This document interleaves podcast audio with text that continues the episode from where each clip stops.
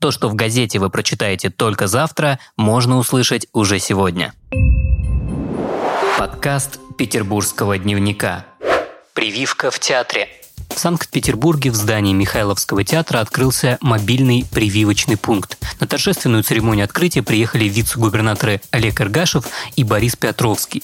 Об этом в среду 17 февраля информирует пресс-служба Смольного прививочном пункте установлено все необходимое оборудование, также созданы условия для работы медиков. В нем смогут сделать вакцину от COVID-19 работники культуры и спортивной сферы.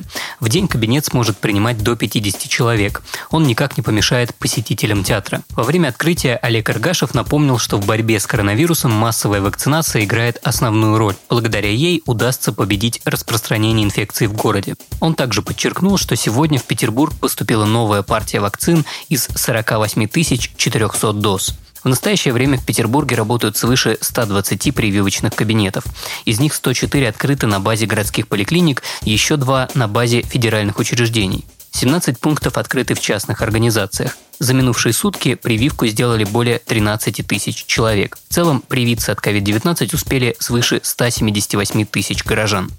Новый каток. К концу 2022 года западнее пересечения Фаворской и Гжатской улиц будет построен крытый каток. Об этом сообщил глава администрации Калининского района Санкт-Петербурга Василий Понеделко в интервью Петербургскому дневнику. Этот объект уже есть в адресной инвестиционной программе городского комитета по строительству, отметил он. В комитете по строительству Петербурга добавили, что проект спортивного объекта уже готов. По планам в Калининском районе должен появиться двухэтажный комплекс площадью более 6,4 тысячи квадратных метров, с ледовой ареной 30 на 60 метров и трибунами на 250 зрителей, включая и маломобильные группы населения. Помимо этого в здании будут оборудованы залы силовой подготовки, акробатики и хореографии, а также буфет.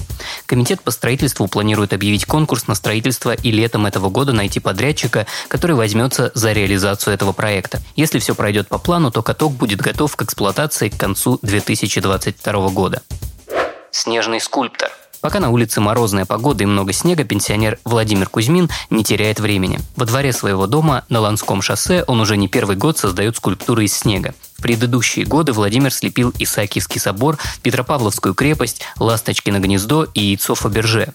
А в этом году порадовал соседей растральной колонной из снега и красивыми вазами. На изготовление колонны у Кузьмина ушло полторы недели. Владимир сейчас на пенсии, но подрабатывает водителем такси а свободное время уделяет хобби. Изготовлением снежных скульптур Кузьмин занимается уже 10 лет, но при этом специально этому нигде не учился. Все начало получаться само собой. В ближайшие годы Кузьмин хочет создать из снега Спас на Крови, Смольный собор, церковь на Васильевском острове. Сейчас Владимир изготавливает пушку Петропавловской крепости.